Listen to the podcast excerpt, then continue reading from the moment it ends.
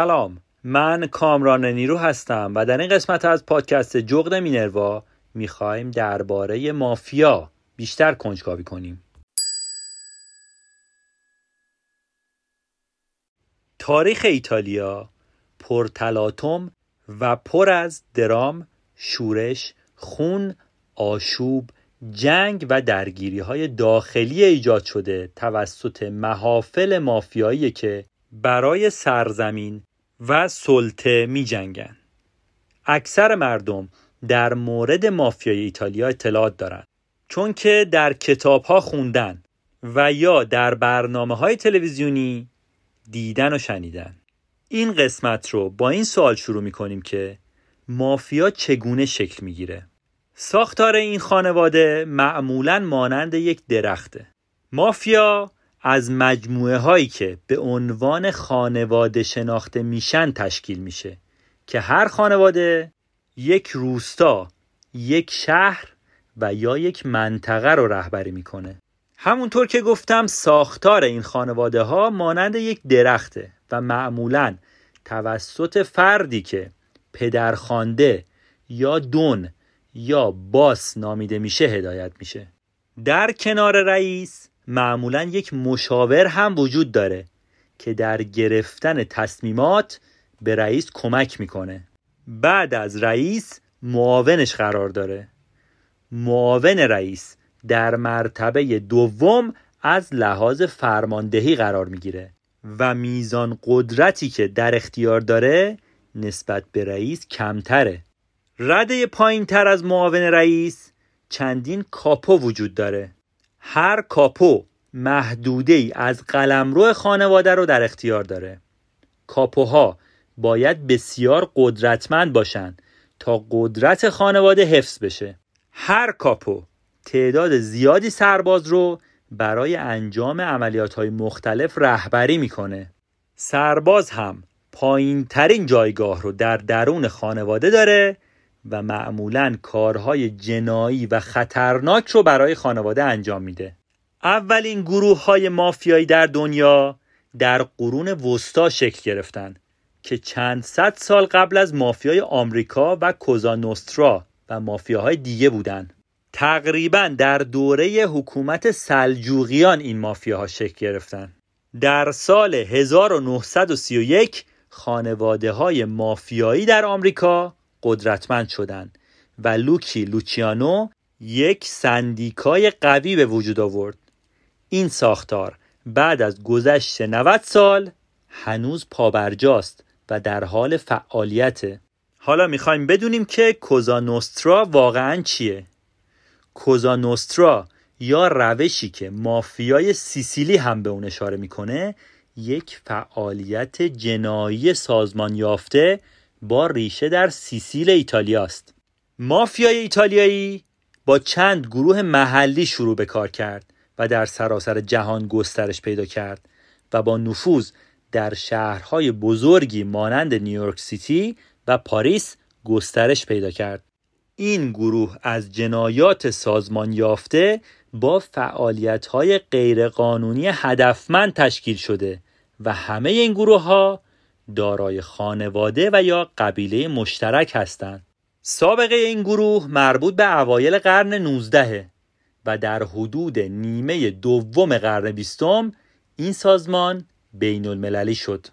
افراد مافیای ایتالیا خودشون رو مرد یا زن ناموسی مینامند و هر خانواده یا قبیله قلمرو خاص خودش رو برای کنترل داره.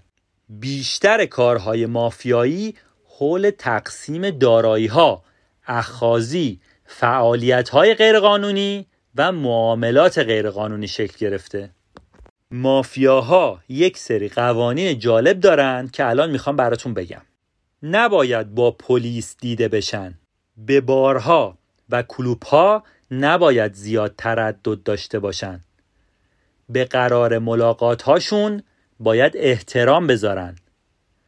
وقتی ازشون سوالی پرسیده میشه حتما باید حقیقت رو بگن. ثروت اگه متعلق به خانواده دیگه نباید به اون ثروت چشم بدوزن. باید با همسرشون با احترام برخورد کنن و هیچ کس نباید خودش رو مستقیما به اعضا یا دوستان مافیاییشون معرفی کنه. و این کار رو همیشه باید شخص سالسی انجام بده. و در آخر همیشه باید در دسترس باشن و این وظیفهشونه حتی اگه همسرشون در حال وضع حمل باشه. مارکو دیلاورو از رؤسای رد بالای گروه مافیای کامورا در ایتالیا بعد از اینکه چهارده سال خودش رو از چشم پلیس مخفی کرده بود در یازدهم اسفند سال 1397 شمسی یعنی دو مارس 2019 میلادی در شهر ناپل دستگیر شد. در هنگام دستگیری این جنایتکار در کنار گربه هاش نشسته بود و پاستا می‌خورد. در زمان دستگیری تنها نگرانی مارکو سرنوشت گربه هاش بود. اون هیچ مقاومتی در مقابل دستگیری از سوی پلیس از خودش نشون نداد. پلیس در عملیاتی با حضور 150 معمور موفق شد مارکو رو در آپارتمانی در شهر ناپل دستگیر کنه. مارکو دیلاورو دومین مرد خطرناک ایتالیا بعد از مسینا دنارو رئیس گروه مافیای سیسیله. این عملیات به قدری بزرگ بود که نخست وزیر وقت ایتالیا در حساب کاربری توییترش از پلیس برای به دام انداختن این فراری بزرگ تشکر کرد. و وزیر کشور ایتالیا به مقامات ایتالیا پیروزی در این عملیات مهم رو تبریک گفت. مارکو دیلارو در زمان دستگیری 38 ساله بود. مارکو در سال 2004 موفق شده بود که از یک عملیات گسترده پلیس فرار کنه. تا به امروز ثابت شده که اون دست کم مرتکب چهار فقره قتل شده. همونطور که گفتم اولین مرد خطرناک و رهبر مافیای سیسیل مسینا دنارو هست. دنارو از سال 1993 تا کنون فراریه اون در قتل دو قاضی ضد مافیا دست داشته.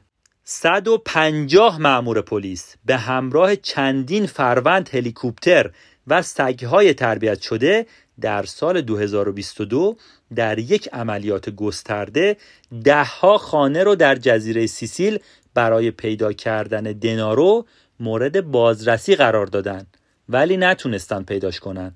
مسینا دنارو بالاترین پدرخوانده مافیای کوزانوسترا در سیسیله. دو قاضی که دنارو در قتلشون دست داشته در سال 1992 با انفجار دو بمب به همراه تعداد زیادی از محافظان این قاضی ها به قتل رسیدن. عاملان این قتل ها به طور قیابی به حبس ابد محکوم شدند. رئیس مافیا یعنی مسینا دناروی 56 ساله از سال 1993 تا زمان پخش این پادکست فراریه یک سوالی که خیلی ها همیشه می‌پرسن اینه که آیا ترور جانف کندی رئیس جمهور سابق آمریکا کار مافیا بود؟ یک سری از تحقیقات نشون میده که ترور جانف کندی رئیس جمهور سابق ایالات متحده آمریکا توسط کارلوس مارچلو سردسته مافیا و عضو مافیای سیسیل برنامه ریزی شده بود چون برادر کندی در زمانی که در سمت دادستان کل آمریکا فعالیت می‌کرد به مبارزه علیه مافیا می پرداخته و سعی داشته تا اونا را از بین ببره. با این حال این گمان زنی ها توسط یک سری از محققین دیگه رد شده و معتقدند که لی هاروی اوسوالد به تنهایی قاتل جان اف کندی بوده و مافیا در این قتل نقشی نداشته و این مسائل یک سری تئوری های توته هستند. اگه علاقمندید درباره تئوری های توته بیشتر بدونید پیشنهاد می‌کنم که اپیزود تئوری توته از پادکست جغد مینروا رو گوش بدید. لی هاروی اوسوالت هم جوان آمریکایی 24 ساله بود که بر اساس اعلام دولت ایالات متحده آمریکا جان اف کندی سی و پنجمین رئیس جمهور آمریکا را ترور کرد. خود اسوالد هم دو روز بعد از ترور کندی در حالی که دستگیر شده بود به دست جک روبی با شلیک گلوله کشته شد. جرائمی که باند مافیا مرتکب میشن شامل قتل، پولشویی، قاچاق مواد مخدر، قمار، کلاهبرداری و تجارت روسبیگریه در زمان شیوع پاندمی کرونا این ویروس ناخوانده و سخت و اجرای قرنطینه در ایتالیا برای گروه مافیا فرصت طلایی رو ایجاد کرد تا از شرایط پیش اومده در راستای رسیدن به اهدافشون استفاده کنند. گروه های مافیایی با توزیع مایحتاج روزانه ساکنان محله های فقیرنشین و دادن وام به صاحبان کسب و کارهایی که در آستانه ورشکستگی بودن به گسترش نفوذشون در مناطق مختلف به ویژه جنوب ایتالیا پرداختند. اندرانگتا یکی از شاخه های مافیا در جنوب ایتالیاست که همزمان با اجرای قرنطینه سراسری در این کشور به تحرکات خودش برای قاچاق مواد مخدر افزود. رهبران گروه اندرانگتا همزمان با شیوع ویروس کرونا و اجرای قرنطینه از کاهش کنترل پلیس بر بندرها و فرودگاه ها استفاده کردند و ثروت زیادی رو کسب کردند. گروه های مافیایی تقریبا در هر بخش تجاری از جمله مراقبت های بهداشتی، انرژی های تجدیدپذیر، مدیریت پسماند و جهانگردی نفوذ کردند و در عین حال سهمی در بخش ساخت و ساز سنتی خودشون هم دارند. باندها همچنین به زنجیره غذایی نفوذ کردند و کنترل مزارع رو هم به دست گرفتن. کنترل توزیع فراورده های غذایی از جمله پنیر، شراب و روغن زیتون هم دارن. افرادی که اهل سینما هستن حتما ویتو کورلئونه رو می‌شناسن.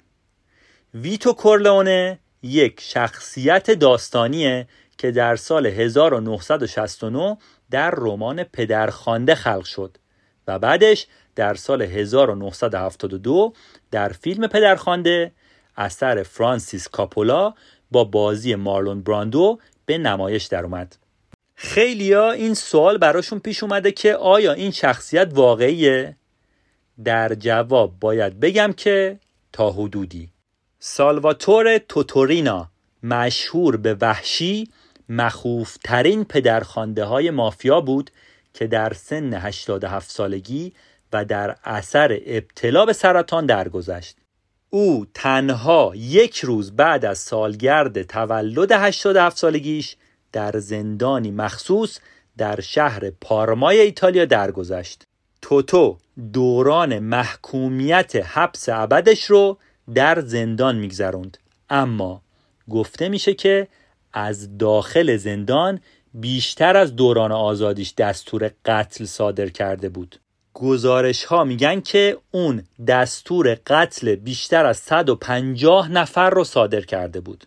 سالواتور توتورینا که بعضی ها به اون دون کورلونه واقعی میگن در سال 1930 در خانواده بسیار فقیر و کشاورز در دهکده کورلونه به دنیا آمد. جالب اینجاست که کورلئونه محل تولد دون کورلئونه شخصیت اصلی داستان فیلم سگانه پدرخوانده هم هست. پدر رینا زمانی که اون 13 سالش بود کشته شد. رینا در 19 سالگی به مافیا پیوست. اون برای اثبات خودش و ورود به مافیا یک نفر رو در همون سالها کشت. و به 6 سال زندان محکوم شد. بعد از آزادی به لوچیانو لجیو یکی از تبهکاران اون زمان کمک کرد تا رئیس خانواده کورلونه رو بکشه. بعد از این قتل اون سرپرستی گروهی رو برای به قتل رسوندن یکی دیگه از رؤسای مافیا به عهده گرفت. به همین ترتیب تونست وسعت قدرت و عملیات خانواده کورلئونه رو تا پالرمو پایتخت سیسیل گسترش بده. زمانی که لجیو در سال 1974 بازداشت شد رینا پدرخوانده خانواده کورلئونه شد.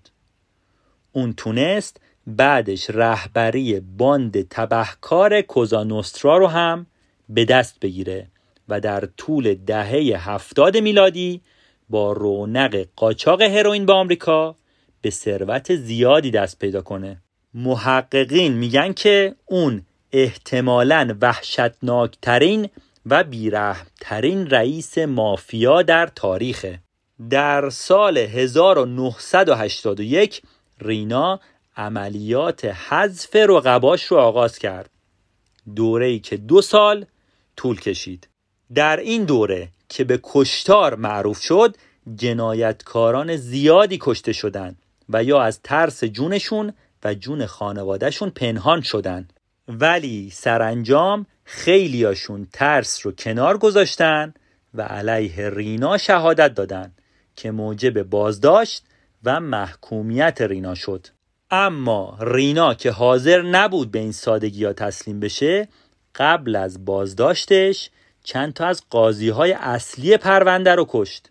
رینا در سال 2017 نواری شنیداری رو از زندان منتشر کرد که در اون نوار گفته بود آنها هیچ وقت نمی توانند مرا بشکنند.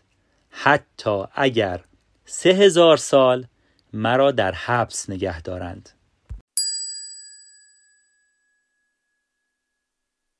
در انتهای این قسمت می‌خوام از همراهیتون تشکر کنم و بگم که اگر این قسمت رو دوست داشتید لطفا اون رو به دوستانتون هم معرفی کنید و برامون کامنت بذارید. بیشک این حمایت شما باعث دلگرمی و بهبود کیفیت کار ما میشه. لطفا عبارت پادکست جغد مینروا رو در گوگل جستجو کنید و ما رو در اپ های پادگیر و اینستاگرام دنبال و به دوستانتون معرفی کنید. ممنون از همراهیتون.